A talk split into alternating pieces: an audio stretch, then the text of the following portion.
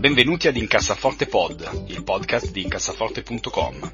Carlo, Tommaso ed io cercheremo di aiutarvi ad avere una vita finanziariamente più serena ed equilibrata, evitando se possibile di spendere soldi in stupidaggini ed investendo i vostri risparmi in modo sensato. Incassaforte Pod, il podcast di diventare ricchi. Oh, un'ultima cosa, questo podcast ha solamente scopo informativo ed il contenuto non è da intendersi come sollecitazione all'acquisto o alla vendita dei prodotti finanziari discussi. Buon risparmio! Salve a tutti e bentornati ad una nuova puntata di Incassaforte Pod dopo delle vacanze direi eh, lunghissime. Eh, torniamo finalmente a registrare. Io sono Andrea Alfieri, con noi c'è Tommaso De Benetti. Ciao a tutti, volevo ricordare Andrea che comunque abbiamo registrato anche due settimane fa, ma probabilmente l'alcol ormai ha distrutto alcune... E la quarantena e l'isolamento rendono Andrea pazzo furioso. Lo stanno eh, un po', un po'... Sì, sì, sì, diciamo che già ormai la vecchiaia mi rincognonisce, ma eh, le, le, cose peggiorano. Io in questo momento, eh, come dicevate, sono in quarantena, sono al quarto giorno di 14 eh, ad Hong Kong, sono chiuso in una stanza di circa 20 metri quadri, quindi insomma tutto, tutto molto bello, immaginatevi che divertimento, eh, mi lasciano come i carcerati eh, il cibo fuori dalla porta, bussano e poi scappano, scappano velocissimi perché non vogliono avere a che fare con dei potenziali infetti, quindi è sempre, è sempre molto motivante. Per fortuna in questi giorni almeno c'è stato un tempo abbastanza di merda qui ad Hong Kong. quindi... Dopo aver salutato Carlo, che non l'abbiamo ancora salutato, uh, sì. vuoi spiegare a chi ci ascolta perché sei rinchiuso in un hotel per 14 giorni, non perché hai la peste bubonica, ma, ma bensì... Eh, sì, è una quarantena, è una quarantena per il Covid. Eh, quindi eh, qui ad Hong Kong diciamo che c'è una leggerissima overreaction al rischio, eh, nonostante uno per viaggiare debba farsi un test prima di partire un test ti tengono chiuso in aeroporto eh, fin tanto che non fanno un, un, successivo test. Quindi tu fai due test, diciamo, nel giro di, di 48 ore. Eh, una volta che devi essere vaccinato in modo definitivo e una volta che hai passato questi step, e comunque ti devi succare 14 giorni chiuso in un albergo. Comunque, vabbè, ehm, niente, tutto, tutto, molto bene, eh, tutto molto bello. Eh, io sto già impazzendo al quarto giorno, quindi insomma, immagino cosa succederà verso il quattordicesimo. Salutiamo anche Carlo, che non avevo ancora salutato perché stavo pensando a un nome da darti. Vedovo Nero, Vedovo Nero, Vedovo Nero va molto bene questa settimana. Dopo che ho visto il film di, il nuovo film della Marvel che è Vedova Nera, io mi sono identificato molto. Quindi, quindi tu da che parte stai? Stai con Scarlett Johansson? Beh, assolutamente sì, certo. Beh, come si fa? Purtroppo, purtroppo, solo in sen- purtroppo, solo in senso metaforico, comunque sì, con Scarlett Johansson. È, è bellino? Eh, beh, a me è piaciuto, beh, mm, diciamo è un film medio, medio della Marvel, quindi comunque rispetto alla qualità media dei blockbuster è meglio del solito, effettoni alla grande e comunque non è soporifero nelle, nelle scene non d'azione, quindi va bene, ci sta. Bene, bene, bene, Mo- molto, molto, molto bene. Ok, eh, appunto io mi sono dimenticato della puntata che abbiamo registrato due settimane fa, va bene, questa è la vecchiaia che avanza e ci hanno scritto eh, alcune persone, tra cui un mio omonimo, eh, che ci chiede, Tommaso. Allora, il tuo omonimo ci chiede, volevo domandarvi se conoscete Dave Ramsey e i suoi sette baby step. E qui ci, ci manda un link. Cosa ne pensate? Anche se è basato su un modello americano, almeno è uno dei pochi che dà indicazioni su quanto e come uh, risparmiare. Io quando ho letto Ramsey pensavo al cuoco inglese quello che manda a cagare tutti. fantastico, fantastico. No, Dave Ramsey è, ehm, per chi non lo conoscesse, è diciamo uno dei tanti guru della personal finance, è tendenzialmente, come, come dico io, un personal finance livello easy, no? Quindi diciamo una buona introduzione, voi tenete presente che la maggior parte degli americani non ha eh, 400 dollari in banca, eh, quindi diciamo che mh, si rivolge uh, un po' alla massa e quindi appunto questi baby steps sono proprio baby steps, Carlo. Sì, diciamo che il nostro ascoltatore parlava di modello americano, ma in realtà è un modello che va bene un po' per tutto il mondo, perlomeno per tutto il mondo occidentale, visto che Uh, ci sono sì, forse un paio di, di, punti che sono un po' americano, tipo il punto 5 salvate, eh, salvate risparmiate per costituire un fondo per mandare i figli al college, ma insomma se non hai il college e l'università... Eh... Beh, ma eh, vogliamo dirli questi punti perché magari chi ci ascolta non è che ce li ha presenti. Vai. Vai, che tu sì, sei magari il link. Sì, nel frattempo, Andrea, nel frattempo Andrea scollega le cuffie e riattaccale perché si sta verificando il fenomeno dove ti trasformi in un... In un... Stai cracchiando. Sì, esatto. Quindi prova a fare questa operazione. Allora, io ti rileggo... Va meglio? Sì, Vai. meglio, sicuramente. Quelle famose cuffie da 100.000 euro che, fanno, che non servono a niente. Sì, esatto. Allora, eh, il primo step è di salvare 1000 dollari, mettere da parte 1000 dollari per, uh, come fondo di emergenza. Il secondo è di pagarsi tutti i debiti, tranne la casa, perché evidentemente è, quello più grosso solitamente, usando il debt snowball, che non so esattamente cosa sia, ma c'è un link che ci, eh, ci informa meglio su cos'è il debt snowball, è la palla di neve del debito. Non so se è un concetto a voi familiare, a me no. Poi no, il, terzo step dice, il terzo step dice di mettere da parte dai 3 ai 6 mesi di spese uh, in un fondo di emergenza. Questa è una cosa che abbiamo detto anche noi più volte e che io stesso sono colpevole di non fare eh, perché mi piace rischiarmela, però è una cosa che assolutamente continuo a pensare tutto il tempo. Uh, dopodiché, quarto step dice di investire il 15% uh, ehm, di quello che entra in casa uh, nella pensione, eh, più che nella pensione, nella, cioè nell'andare in pensione, non tanto nel, nella pensione intesa come fondo pensione. Uh, dopodiché um, mettere da parte per il college dei figli, che vabbè, eh, magari nel caso italiano è la cosa un po' diversa. Um, poi eh, il sesto step è di pagarsi la casa prima, il prima possibile, e il settimo di uh, crearsi della ricchezza e darla via, presumo, in quantità moderate. Sì, eh, diciamo sono, sono, tutti punti di grande, di grande peso. Non, ehm, non, credo, diciamo, che eh, per una persona eh, già diciamo, ad un buon livello di risparmio, cosa non penso che, che vadano a svelargli qualcosa di nuovo. Insomma, sono tutte cose di common sense chiaramente appunto da qualche parte bisogna iniziare, quindi per, per la maggior parte delle persone uh, già una, sono già ottimi passi avanti. Eh, sì, riguardo, riguardo, al punto 2, quello che citava prima eh, Tommaso sulla palla di neve del debito, eh, semplicemente si tratta di pagare prima il debito più grosso e poi il secondo più grosso e andare via via verso quelli più piccoli semplicemente eh, eh quindi partire da quello più, più, importante perché è quello che vi genererebbe più interesse passivo nel, nel lungo periodo. No? Eh ha senso, sì, effettivamente. Sì, ha senso, ha senso. Poi, Tommaso, ci hai segnalato un bellissimo, devo dire, articolo un po', un po lungo, ma che secondo me vale la pena, lo metteremo uh, nelle note dello show, ehm, su Institutional Investor, eh, un articolo sui fondi ISG, quindi ISG, ricordiamo, sta per Environmental, Social and Governance, e quindi sono dei fondi che teoricamente eh, avrebbero al loro interno ehm, delle aziende che spiccano eh, o per il loro basso impatto ambientale o per gli elementi sociali o per elementi di, di buona governance, no? quindi ad esempio avere tante donne ehm, nel comitato di direzione piuttosto che cose di questo genere. Eh, cosa dice questo interessante articolo? Allora, intanto uh, credo di averlo letto perché l'aveva twittato uh, Barry uh, Rittles, che abbiamo già menzionato più di una volta, che comunque se qualcuno mi chiedeva qualche giorno fa che cosa seguo per rimanere aggiornato, eccetera, in realtà seguo, a parte quello che mi mandano i ragazzi qui nella nostra chat privata, Uh, qualche account Twitter interessante, quello di Rittles è uno dei migliori, il suo handle, se volete provare a seguirlo, è at Ritolz con la TZ finale.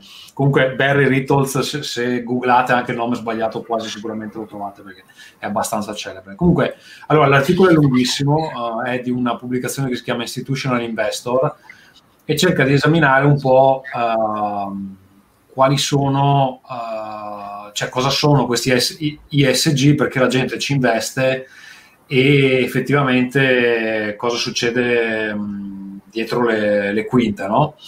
Um, allora, divide un po' uh, il, um, l'assessment di questi fondi in cinque atti, dove nel primo le compagnie, le varie aziende si rendono conto che comunque hanno un certo tipo di responsabilità pubblica per uh, insomma, contribuire alla crescita sociale e alle, agli ostacoli um, ambientali. Nella seconda, eh, gli accademici eh, creano della ricerca che ha sostegno di sta roba. Nella terza si inseriscono uh, le rating agencies, uh, i provider di index, uh, le, le, le, data firms, i consulenti, eccetera, che ehm, in qualche modo eh, producono questi, questi fondi, questi ISG che in teoria contengono delle compagnie che stanno attente a queste problematiche che, di cui parlava anche Andrea. Nel quarto sì, atto... E la tesi, che è un po' quella che, che è stata un po' venduta, eh, è che ehm, le, di solito si, si, sostiene che le aziende che fanno bene questo genere di cose poi tendono ad essere eh, dei, degli ottimi performer anche dal punto di vista poi della, della borsa, no? quindi dal punto di vista dell'investitore è un ottimo win-win perché dice faccio del bene e in più eh, ho anche della uh, overperformance. Sì, e in realtà, vabbè, dopo ne parliamo, cioè i dati supportano anche questa cosa nel lungo periodo. Cioè questi ESG effettivamente performano bene, però fatemi finire. Il quarto atto è quando gli investitori si accorgono di questi ESG e eh, iniziano ad investirci, che è eh, fondamentalmente il punto in cui siamo um, ora, e poi c'è un, un atto successivo uh, dove ci si accorge che effettivamente non è tutto oro quello che luccica, diciamo così. Allora, il, il, problema fondamentale è che è vero che sul lungo periodo questi fondi stanno performando bene, ma la gabola qual è? Allora, da una parte che dentro questi fondi spesso ci sono aziende che non c'entrano assolutamente niente con uh, l'energia o l'ambiente e tanto che eh, cioè, alcune delle, degli holding principali sono tipo roba tipo Alphabet o Apple, eccetera.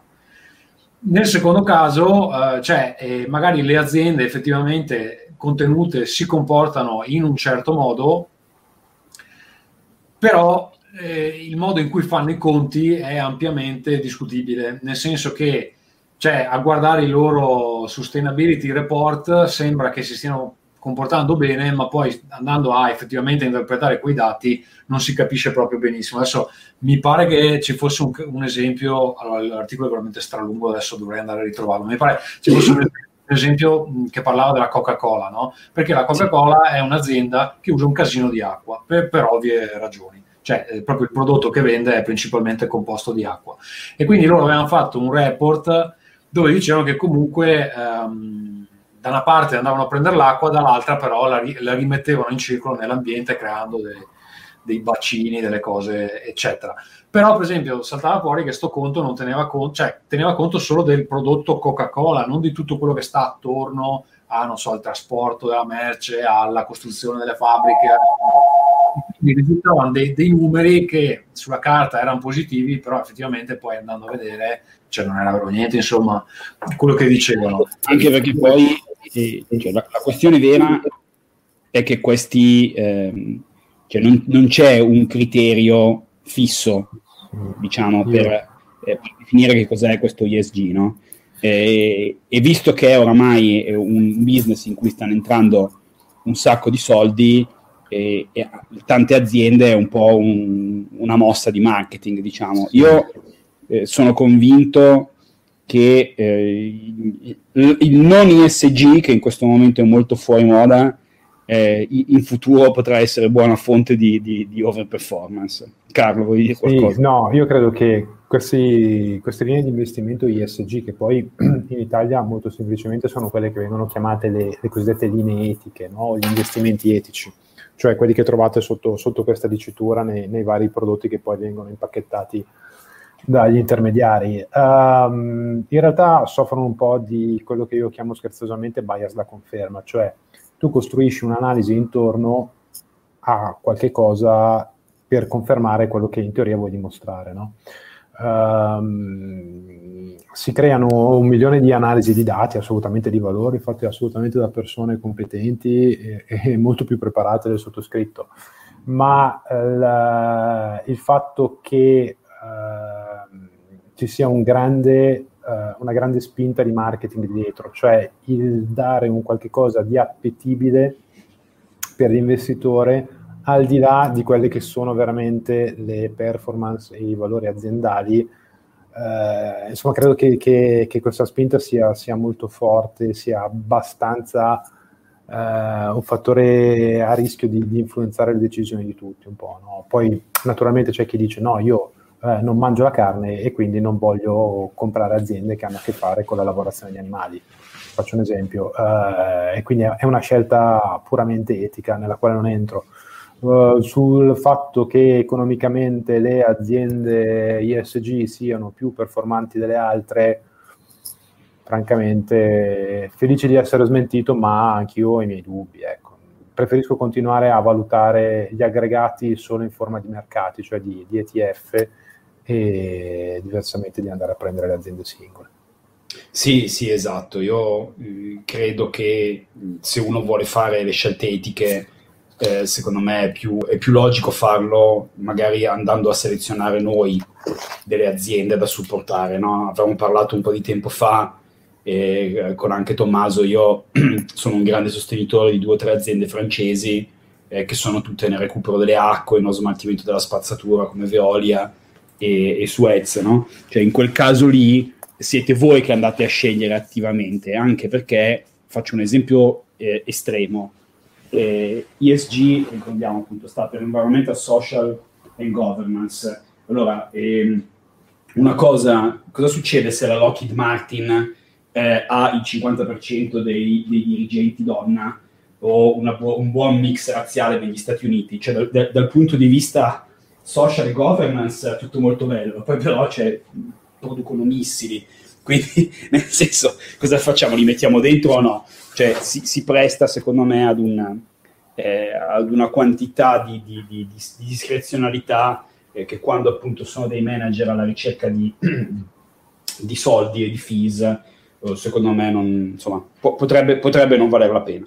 Comunque, sì, poi, eh, scusa, per chiudere, per chiudere Andrea, c'è, c'è, mh, mm, ci sono anche delle altre dinamiche complesse come prese, per esempio quando un'azienda dice che è, eh, punta alla neutralità nell'uso di una risorsa, ad esempio, che ne so, prendiamo ad esempio l'acqua, può essere che intenda che però magari si frega tutta l'acqua dell'India per non uh, prenderla negli Stati Uniti. Quindi negli Stati Uniti si comporta nel modo in cui gli investitori si aspettano, però in compenso va a deidratare un'intera regione dell'India a cui fondamentalmente non importa un fico secco nessuno.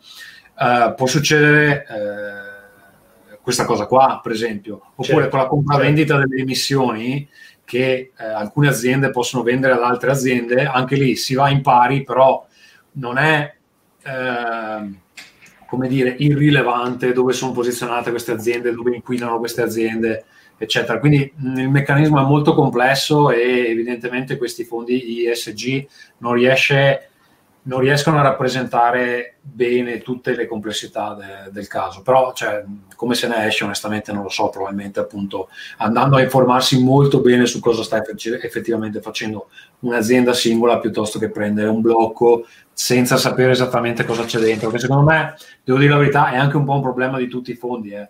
cioè non è neanche mai tanto chiaro cosa c'è dentro finché non ti vai a scaricare i fogli informativi, cioè è anche un po' nascosta sta roba penso di proposito. Sì, infatti se, se, poi uno si va a prendere gli indici, lì non sbaglia, no? Perché sai che c'è dentro tutto, è, è basato sulla capitalizzazione di borsa ed è molto, molto chiaro cosa c'è dentro, c'è dentro tutto.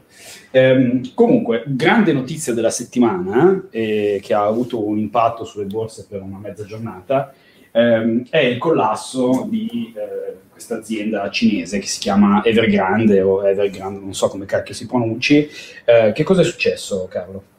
Ma eh, per farla molto breve e rimanere su un esempio che tutti conoscono, eh, Evergrande è stata etichettata un po' dalla stampa specializzata e poi anche da quella generalista come la Lehman Brothers eh, cinese, no? Quindi c'è questa enorme banca, poi ramificata in realtà negli investimenti, in tutti i settori possibili e immaginabili, ma soprattutto nel settore immobiliare in Cina, che è in grandissima espansione da qualche anno a questa parte, come tutti sanno, e eh, insomma eh, Evergrande per finanziarsi ha emesso sv- svariati miliardi di, di, dollari di bond a investitori istituzionali e stranieri e si stanno avvicinando le scadenze di, de, delle cedole insomma, da, da, pagare a questi investitori e la liquidità di Evergrande in realtà non sarebbe in grado di far fronte a, uh, ai pagamenti dovuti.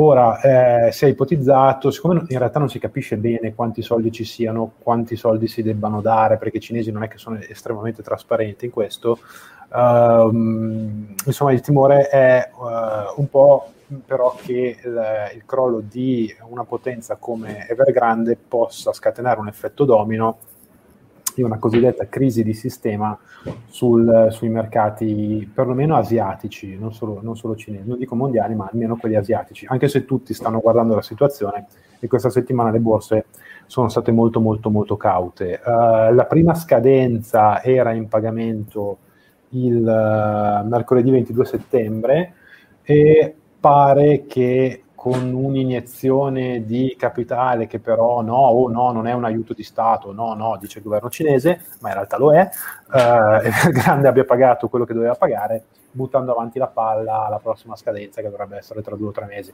Comunque insomma è una situazione un pochino da osservare, riguarda un po' di più per il momento eh, gli investimenti sui mercati asiatici, se, se qualcuno ne ha, in particolare l'immobiliare, però come sempre in queste cose, chi lo sa, potrebbe anche scatenarsi un effetto di contagio a macchia d'olio, per cui la situazione potrebbe avere ripercussioni anche, anche in Occidente. Ecco. Sì, lì diciamo che, che cosa è successo. E la Cina, come, come tutti sappiamo, eh, si dà dei, dei, target di crescita eh, diciamo, pre- predeterminati dal governo, no? quindi che sono 6,5% di crescita di PIL, 5,5%, 7,2%, eccetera, e li raggiungono, diciamo, andando a colmare, se, se l'economia reale fa di meno, vanno a colmare il gap sostanzialmente eh, facendo spesa pubblica e costruendo cose.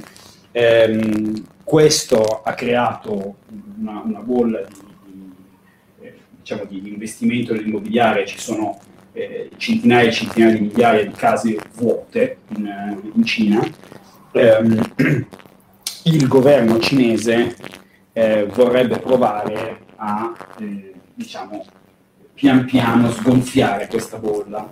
Ehm, perché il problema qual è? Il problema è che eh, queste aziende, eh, anche quelle particolarmente aggressive in modo quasi scellerato come, come questa del Grande, eh, l'idea è sempre, beh, se un giorno falliscono, il governo cinese lo salva. E per cui la gente gli restava soldi come se non ci fosse rischio, no? È quello che si chiama moral hazard in, um, in, in, in, campo economico. Quindi ora il governo cinese ha, ha, ha, provato a dire no, no ragazzi, adesso questo lo facciamo fallire per far sì che questo hazard. Andrea, Andrea, se ti sei rimesso le cuffie hai fatto un errore terribile perché ti, ti si sente malissimo. Niente, niente, ritorniamo, ritorniamo sul, sulle modalità di prima. Mi sentite meglio? Sì, eh, si sente ah, okay. per la stampa. Fantastico. E, ehm, e, quindi niente, hanno provato a dire no, no, non li salviamo, non li salviamo, eh, poi però si sono presi paura perché hanno visto che eh, poteva, eh, il contagio poteva eh, espandersi rapidamente anche a elementi, eh, ai settori più sani dell'economia. Ehm, quindi, bon, è una cosa, eh, come dice Carlo, bisogna aspettare a vedere. Se questo sarà il momento Lehman, eh, lo sapremo soltanto tra un po'. Nel mentre, eh, niente, mh, mm, avanti con, con prudenza, come, come, sempre. Diciamo. Sono quelle cose che bisogna guardare, ma mh, mm, poi di fatto non è che eh, uno possa, eh, come dire, cercare di, di, prevedere cosa succederà e cercare di agire di conseguenza anticipando movimenti di borsa. Insomma, avete 50% di probabilità di, di azzeccarci, quindi tanto vale non fare niente, che è sempre la soluzione migliore. Um, Bene, dai, passiamo ai consigli della settimana. Cosa dite? Eh, Tommaso, che cosa ci consigli tu? Allora, io parlando di Cina, vi consiglio un romanzo cinese che si chiama The Three Body Problem, è una trilogia in realtà, The Three Body Problem è il, il primo. Eh, l'autore si chiama Cixin Liu e devo dire che eh, finora me ne ero tenuto a distanza proprio perché non è che mi fidi dei cinesi così tanto. Tra l'altro avevo anche questa impressione che a livello proprio di narrativa, eccetera, cioè avessero uno stile che magari non era molto nelle mie corde, perché magari, cioè, cazzo, non so, pensano in maniera diversa, eccetera. Allora, sono contento di ehm, essermi ricreduto perché eh, mi sta piacendo un casino. Ehm, ecco, se devo fargli una critica è che, ovviamente, essendo ambientato in Cina, i protagonisti sono tutti cinesi e si fa un po' fatica a ricordarsi chi è chi, ma allora lo sto leggendo su Kindle, sarebbe più facile avere la versione cartacea perché all'inizio c'è proprio tutta la lista dei, dei, dei, dei personaggi perché evidentemente il problema era chiaro anche a chi ha tradotto ehm, dove ti dicono questo è questo, questo è il fratello di quell'altro eh? però nella versione Kindle è scomodissimo da, da, da consultare quindi devo circa ricordarmi chi è chi a parte questo problema che comunque è abbastanza superabile pensavo sarebbe stato peggio eh, mi sta facendo un'impressione che mi sembra di leggere una versione delle prime due stagioni di Lost, nel senso che ad ogni fine capitolo c'è un cliffhanger che uh, diciamo rende il mistero de- del libro più, uh, più, interessante. Allora è difficile parlarne senza fare degli spoiler incredibili, però fondamentalmente il romanzo parte durante la rivoluzione cinese, um, dove durante la rivoluzione cinese um, diciamo c'è una base militare che fa una roba, che non posso dire perché sennò è evidente dove va a parare, fa una roba che ha delle ripercussioni 40 anni dopo. E per buona parte del libro ti tiene sospeso per, per cercare di capire cos'è sta cosa che hanno fatto, perché insomma se la gioca bene e continua ad aggiungere degli elementi che incasinano la, la trama, però dici, ah però adesso è successa anche questa cosa qua. Quindi in definitiva so che non vi sto dicendo esattamente di cosa parla. C'è, c'è, c'è, una parte nel passato, c'è una parte dentro una specie di videogioco in realtà virtuale, immaginatevi una specie di Ready Player One. C'è una, pa- c'è una parte dove ci sono degli scienziati che cercano di capire uh, cosa sta succedendo, c'è una parte dove ci sono i militari che continuano a dire che uh, sono in guerra ma nessuno capisce contro di chi. Però torna tutto più o meno e, e, niente, mi sta piacendo tantissimo. Adesso sono anche, tra l'altro, mi hanno detto che della trilogia il primo è, è quello un po' meno bello però a me piace molto, quindi sono curioso anche di leggere gli altri. Eh, si chiama The Three Body Problem e l'autore è Cixin Liu, grande Cina. Carlo, cosa ci suggerisci? Allora, io questa settimana, complice il fatto che eh, esce proprio in questi giorni su Disney Plus la versione italiana della nuova serie TV eh, che in Italia è stata chiamata, tradotta come Y l'ultimo uomo, e che in originale invece eh, è da pronunciare Why the Last Man, eh, il gioco di parole è implicito, eh, vi consiglio il fumetto da cui è tratta, che è appunto in italiano Y, l'ultimo uomo sulla Terra, o in inglese Why the Last Man, di Brian Vaughan e Pia Guerra. È una graphic novel in 10 uh, volumi, 10 trade paperback per un totale di circa 1200 pagine, più o meno. E la storia è quella di questo ragazzo Yorick uh, Brown che um, a seguito di una pandemia che scoppia sulla, sulla Terra, eh, rimane l'ultimo maschio in vita perché il virus ha questa simpatica caratteristica di uccidere eh, tutti i, gli esseri viventi di sesso maschile, uomini, piante e animali. Quindi chiaramente in una configurazione del genere eh, la vita sulla Terra è spacciata perché le femmine da sole non si possono naturalmente riprodurre e eh, Yorick, il protagonista, è l'unico, appunto, l'unico maschio che sopravvive insieme alla sua scimmietta eh, che si chiama Ampersand. Eh, lui è una scimmietta perché nella vita è un, uno mezzo studente universitario un po' spiantato che in realtà si, si guadagna da vivere facendo un po' il prestigiatore, il, il, il giocoliere, insomma, cose, cose, un po' così, un po' artista di strada, un, un, po' poeta, un po' cantante, un po' eclettico. E, e di fronte a questa situazione la, la, prima cosa che lui vuole fare in realtà è ricongiungersi con la sua, la sua fidanzata, la sua amata, che sta in Australia. Quindi lui si trova negli Stati Uniti a dover trovare un sistema per andare in Australia, in un mondo che ovviamente è nel caos perché eh, non funzionano più i mezzi di trasporto, gli aerei, le navi, eccetera, eccetera, eccetera. In un mondo che diventa, non dico quello di Ken il Guerriero, con le fazioni eh, che si ammazzano una con l'altra per, uh, per il, insomma, il, il, controllo dei territori e delle risorse, e anche con il fatto che essendo l'ultimo uomo in vita, eh, lui è una specie, diventa una specie di leggenda, una specie di miracolo, e naturalmente deve stare anche attento a salvare la pelle perché eh, in parecchi vogliono farlo fuori. Eh, quindi io ve lo consiglio perché prima ancora della serie io ho letto una decina d'anni fa, anzi un po' di più forse, quando è uscito il fumetto e mi era piaciuto molto. Eh, è scritto bene, se lo leggete addirittura in lingua originale è pieno di giochi di parole e di rimandi alla letteratura anglosassone, a cominciare dal nome del protagonista, perché Yorick è il nome del personaggio il cui teschio eh, Amleto tiene in mano appunto nella, nella omonima commedia di Shakespeare. Eh, tragedia di Shakespeare, chiedo scusa. E quindi insomma dategli un occhio e se poi vi interessa sempre di Brian Vaughan c'è il, il suo lavoro successivo che è Saga, sempre molto bello che, che vi consiglio. Che, che, persona colta che sei, Carlo. Eh, ti, ti ascolto ammirato. Accolta, a volte in flagrante. Come, ehm, ti ascolto ammirato come, come, ascolto mia moglie che ha fatto il liceo classico e che io considero una scuola superiore ehm, al mio volgare liceo scientifico. Io invece, visto che ehm, sono appunto in quarantena, non ho moltissimo da fare, eh, a parte che sto diventando praticamente un professionista di Streets of Rage 4, sapete tipo, tipo quei coreani che giocano 28 ore al giorno e sono prossimi all'autismo. Hai sbloccato eh, tutti i personaggi finalmente? Sì, sì, no, vabbè, da, da, da, tempo, lo sto finendo a livello mania, per, per farvi capire.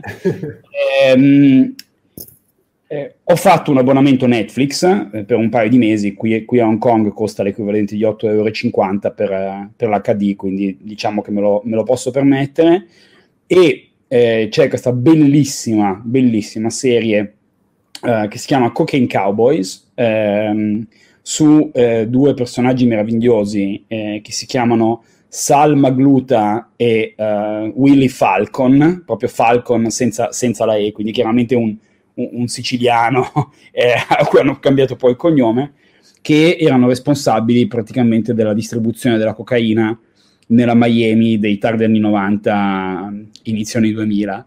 Eh, veramente bello e molto interessante, i personaggi sono molto carismatici, ovviamente è un documentario. Eh, la cosa bella è che a differenza del 90% delle cose di quel tipo non è particolarmente violento, eh, se non un, un pochino nelle ultime due puntate c'è qualche morto, ma tendenzialmente questi due eh, signori erano riusciti a prendersi eh, lo spaccio della distribuzione della cocaina in tutta la Florida eh, senza, senza, troppi ammazzamenti. Quindi eh, divertente, ci sono personaggi spettacolari, devo dire. Eh, bello, bello, fatto veramente bene. Io devo dire, mi stupisco sempre di più della, della qualità oramai realizzativa delle, delle serie, che è una cosa oramai siamo veramente a livello dei, dei film. D'altra parte queste aziende hanno un botto di soldi da spendere e, e, producono veramente, veramente bella roba. Se non l'avete visto, ve lo consiglio, è veramente, veramente divertente. Me l'ero messo in coda perché in realtà sono un appassionato di Narcos e quindi mi, eh, probabilmente mi, mi piacerà. Eh, adesso che me l'hai ricordato, lo, lo sposto in alto nella, nella, coda di visione. Ah no, assolutamente, guarda, ti piacerà veramente. Bene, tu Tommaso hai qualche progetto da, da, da pushare? Ma no, ne abbiamo già parlato un paio di settimane fa, c'è um, il late pledge di Broken Tales, se qualcuno vuole recuperarlo in extremis, uh, si può fare a bit.ly slash Broken Tales trattino late pledge. È possibile recuperare tutto quello che avevamo fatto in campagna. Per chi non sa cos'è Broken Tales, è un gioco di ruolo basato sulle fiabe in veste horror, diciamo sono fiabe al contrario. Eh, a parte questo non ho altre novità, eh, stiamo lavorando alla, alla, prossima cosa, ma ci vorrà ancora qualche mese. Bravo, bravo. Tu Carlo hai qualcosa da suggerire o pushare? No, io per il momento no, vi consiglio però sempre di ascoltare eh, molto ruffianamente Ringcast, che è l'altro post di Tommaso. Sì, che ultimamente non stiamo facendo, però potete ascoltare gli episodi vecchi. Eh, ci sono centinaia di episodi vecchi, quindi Benissimo, benissimo. Ragazzi, ehm, adesso io appunto so, sono in quarantena, quindi ho, ho ampie possibilità di... Eh, Potremmo registrare ogni giorno, eh, ma non lo faremo. sì, esattamente, e, basta, non, so cos'altro dirvi. Eh, allora, aspettate un attimo, io non so che cosa stia succedendo. Ok, sì, perfetto, sembra tutto funzionare, benissimo. Um, bene, vi saluto e vi ringrazio, ci sentiamo a questo punto settimana prossima. Ciao a tutti. Ciao, ciao, ciao. ciao.